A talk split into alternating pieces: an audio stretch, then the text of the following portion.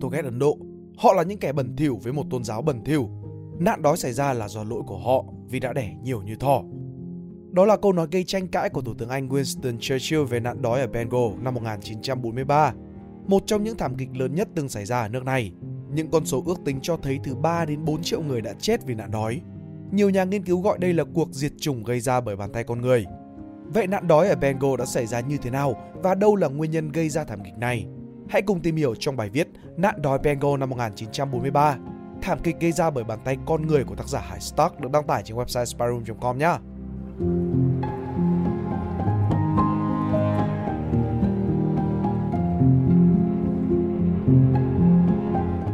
Vào những năm thập niên 1940, Bengal là một bang ở biên giới phía đông của Ấn Độ, giáp với Miến Điện. Bengal cũng như là tiểu lục địa Ấn Độ, lúc đó là thuộc địa của đế quốc Anh. Bang này có diện tích khoảng 239.000 km vuông và ở thời điểm nạn đói diễn ra, ước tính dân số Bengal là khoảng 60 triệu người. Trước nạn đói năm 1943 diễn ra, thực chất Bengal đã từng trải qua hai nạn đói lớn khác ở trong quá khứ. Một diễn ra vào năm 1770 và đến tận năm 1772 mới được kiểm soát và một diễn ra từ năm 1873 đến năm 1874. Nguyên nhân chủ yếu gây ra các nạn đói trong quá khứ ở Bengal là do hạn hán, mất mùa, kết hợp với cả giá gạo cao đã khiến cho số người thiệt mạng lên đến cả triệu. Nạn đói khủng khiếp ở Bengal năm 1943 là một thảm kịch, nhưng nó không hề là một sự kiện bất ngờ mà hoàn toàn ngược lại. Có rất nhiều nguyên nhân góp phần gây nên nạn đói ấy, mà đáng nói nhất có lẽ là nằm ở chính sách cai trị của đế quốc Anh với cả Ấn Độ. Hay nói cách khác, nạn đói ở Bengal là hậu quả từ tất cả những nguyên nhân mới và cũ. Nếu như chúng ta xét trên phạm vi toàn Ấn Độ, nạn đói Bengal không phải là nạn đói đầu tiên xảy ra ở tiểu lục địa, mà nó chỉ là nạn đói khủng khiếp nhất. Và nguyên nhân chủ đạo là do chính con người gây ra. Năm 1940 là thời điểm cuộc đại chiến thế giới lần thứ hai lan rộng và ngày càng trở nên khốc liệt. Tình hình càng ngày càng tồi tệ sau khi đế quốc Nhật Bản phát động chiến tranh ở mặt trận Thái Bình Dương với việc đưa quân tấn công miền Điện. Suốt trong nhiều tháng từ cuối năm 1941 cho đến đầu năm 1942, lực lượng không quân của Nhật Bản liên tục giải bom xuống thủ đô miền Điện, mở màn cho chiến dịch xâm lược. Vào ngày 26 tháng 4 năm 1942, toàn bộ lực lượng của Anh và quân đồng minh được lệnh rút hết về Ấn Độ và kéo theo đó là hàng trăm ngàn người tị nạn chạy khỏi Mỹ Điện. Họ tràn vào Ấn Độ thông qua các bang nằm ở biên giới như là Manipur, Bengal và Assam. Người ta ước tính có khoảng 500.000 người tị nạn được đưa đến địa phận các bang ở trên biên giới Ấn Độ. Chưa kể đến hàng chục ngàn người khác bỏ mạng ở trên đường. Số lượng người tị nạn khiến cho nhu cầu về lương thực, nhu yếu phẩm và hỗ trợ y tế tăng lên. Nguồn lực của các bang biên giới vốn đã chịu nhiều áp lực từ dân số khổng lồ của Ấn Độ lại càng suy yếu thêm. Dần dần tình trạng hoảng loạn bắt đầu lây lan ra toàn bang. Những người có điều kiện bắt đầu nghĩ đến việc mua lương thực với số lượng lớn để tích trữ. Lượng thực phẩm được dành cho dân thường ở Ấn Độ vốn đã ít nay còn ít hơn, nguy cơ về một nạn đói lớn nhất được hiển hiện ở trước mắt. Bên cạnh đó, việc Ragnun thất thủ vào tay của Nhật Bản vào hồi tháng 3 năm 1942 cũng khiến việc nhập khẩu gạo từ Miến Điện vào Ấn Độ bị cắt đứt hoàn toàn. Ở ngoài vịnh Bengo, các tàu vận tải chở hàng của Anh liên tục bị hải quân và không quân của Nhật Bản tấn công và đánh đắm. Ước tính có ít nhất khoảng 100.000 tấn hàng đã bị mất do các vụ tấn công của quân Nhật Bản. Các hạm đội của Anh không thể chống trả trước sức ép của hải quân Nhật. Do đó nhu yếu phẩm cũng như đồ tiếp tế hầu hết phải dựa vào vận chuyển đường sắt. Thế nhưng việc Nhật Bản đổ bộ vào miền Điện đã khiến chính quyền Anh ở Bengal đi đến quyết định dỡ bỏ nhiều tuyến đường sắt ở phía đông bang này. Lý do là vì quân đội Anh lo ngại rằng quân Nhật sẽ tận dụng chúng làm phương tiện phục vụ cho tấn công Bengal. Như vậy, việc vận chuyển nhu yếu phẩm, quan trọng là lương thực vào Bengal ngày càng ít ỏi và hạn chế. Hậu quả không thể tránh khỏi là giá gạo tăng một cách đột biến. Ngay từ thời điểm một năm trước, giá gạo vốn đã tăng hơn rất nhiều. Các số liệu cho thấy rằng lương thực vào thời điểm tháng 9 năm 1941 cao hơn cùng kỳ năm 1939 tới 69%. Thêm vào đó, các loạt cơn bão đổ bộ vào Bengal vào tháng 10 năm 1942 đã quét qua và gây ra ngập lụt cho một khu vực rộng khoảng hơn 1.000 km vuông. Số người thiệt mạng vì bão lốc lên đến 14.000 và tất nhiên là hầu như toàn bộ hoa màu trong khu vực bị ảnh hưởng đều mất trắng. Lượng lúa gạo dự trữ cũng bị ảnh hưởng và khiến cho khủng hoảng lương thực tăng cao. Tuy nhiên, chính quyền thuộc địa đế quốc Anh không thay đổi chính sách cai trị và lượng lương thực xuất khẩu thì cũng ưu tiên phục vụ cho quân đội.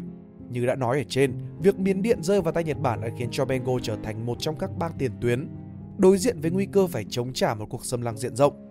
Do đó, chính phủ Anh và lực lượng quân đồng minh bắt đầu đổ bộ vào Bengal, con số lên tới hàng trăm ngàn binh lính.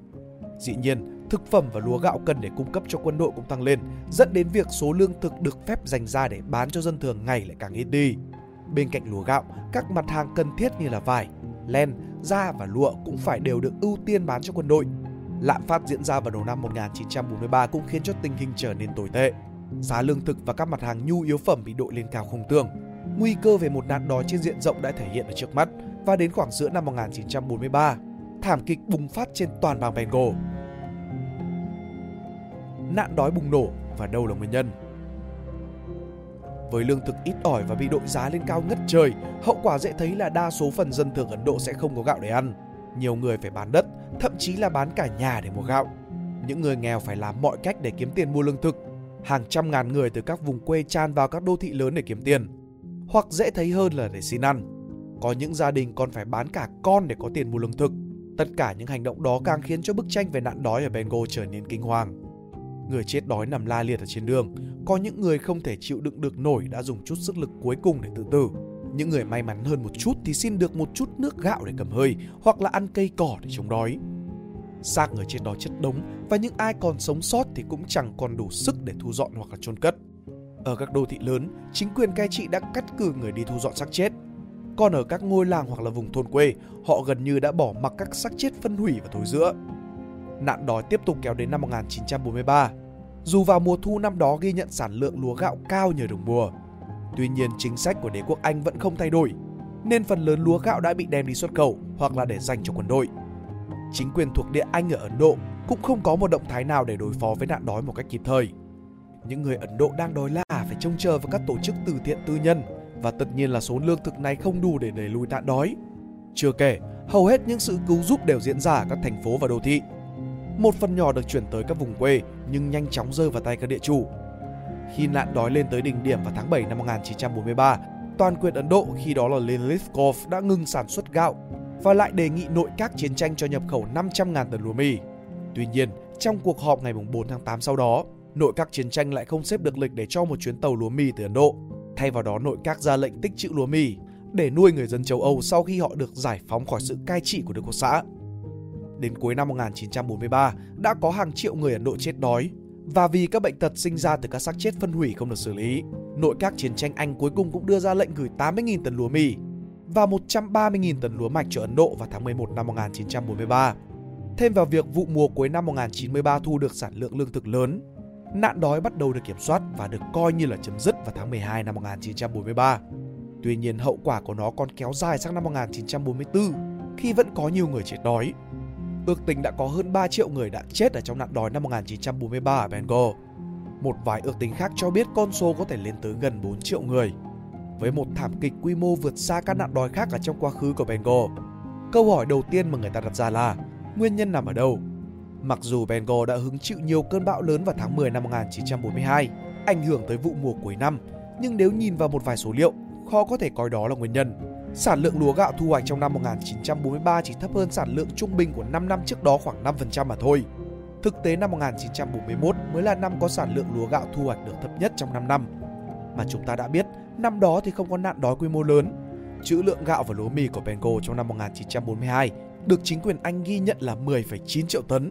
Con số này năm 1943 là 9,2 triệu tấn, không hề ít chút nào, vượt xa con số 8,3 triệu tấn của năm 1941. Có thể thấy sự thực là trữ lượng lúa gạo và lúa mì của Bengal ngay cả trong thời điểm nạn đói vẫn khá nhiều. Vậy nguyên nhân là đâu? Như đã nói ở trong phần trước, chính sách của Anh trong việc cai trị Ấn Độ cộng với tình hình chiến tranh của thế giới thứ hai mới có thể coi là nguyên nhân trực tiếp gây ra nạn đói ở Bengal.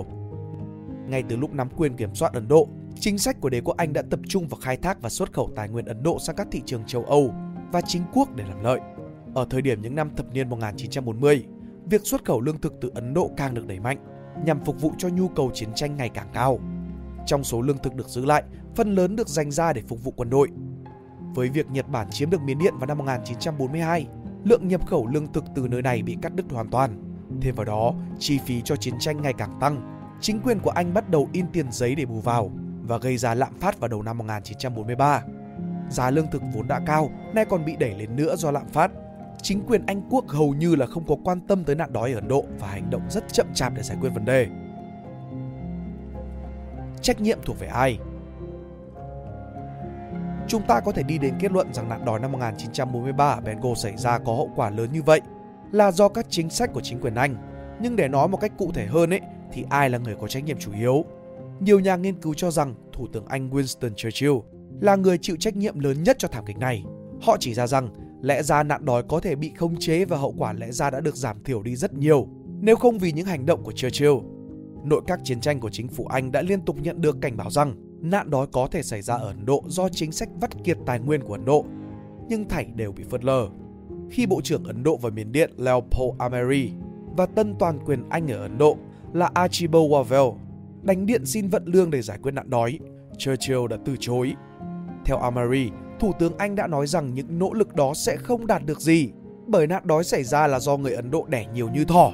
Thậm chí cũng theo hồi ký của Ameri, Churchill được cho là đã bảo rằng nếu lương thực ở Ấn Độ thiếu trầm trọng như vậy thì tại sao Gandhi vẫn còn sống? Tuy nhiên, trước những phát ngôn này của Churchill, nhà sử học Andrew Robert cho rằng ông Ameri đã hiểu sai lời của Churchill và theo thư ký riêng của Churchill, Thủ tướng Anh lúc đó chỉ nói đùa.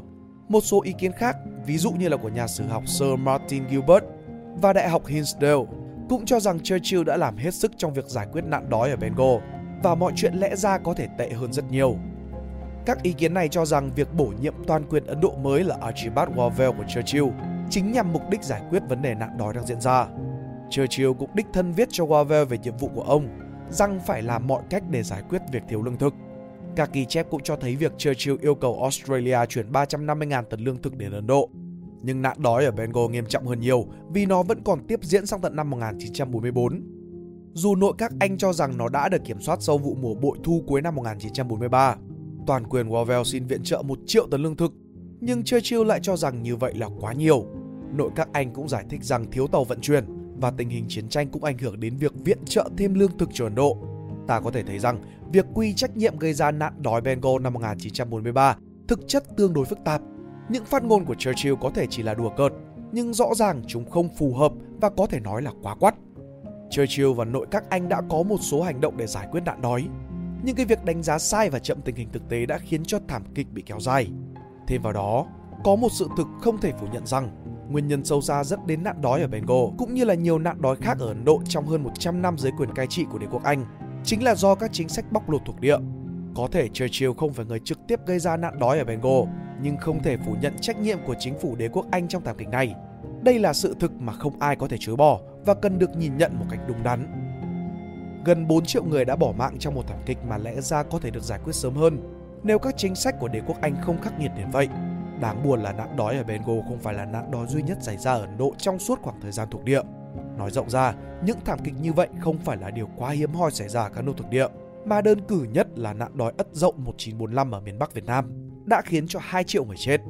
Hiểu hơn về những bi kịch như nạn đói Bengal chính là một cách giúp chúng ta hiểu thêm về một phần giai đoạn lịch sử đen tối cho các nước thuộc địa, để biết người dân thời kỳ ấy đã phải chịu đựng những thảm kịch khủng khiếp đến như thế nào. Cảm ơn các bạn đã xem hết video. Nếu các bạn thích video này, hãy like và share ủng hộ chúng mình. Đừng quên bấm nút subscribe và nút chuông bên cạnh để không bỏ lỡ video nào bọn mình ra trong tương lai. Mình là Pink Dot, còn đây là Spider Room. See ya!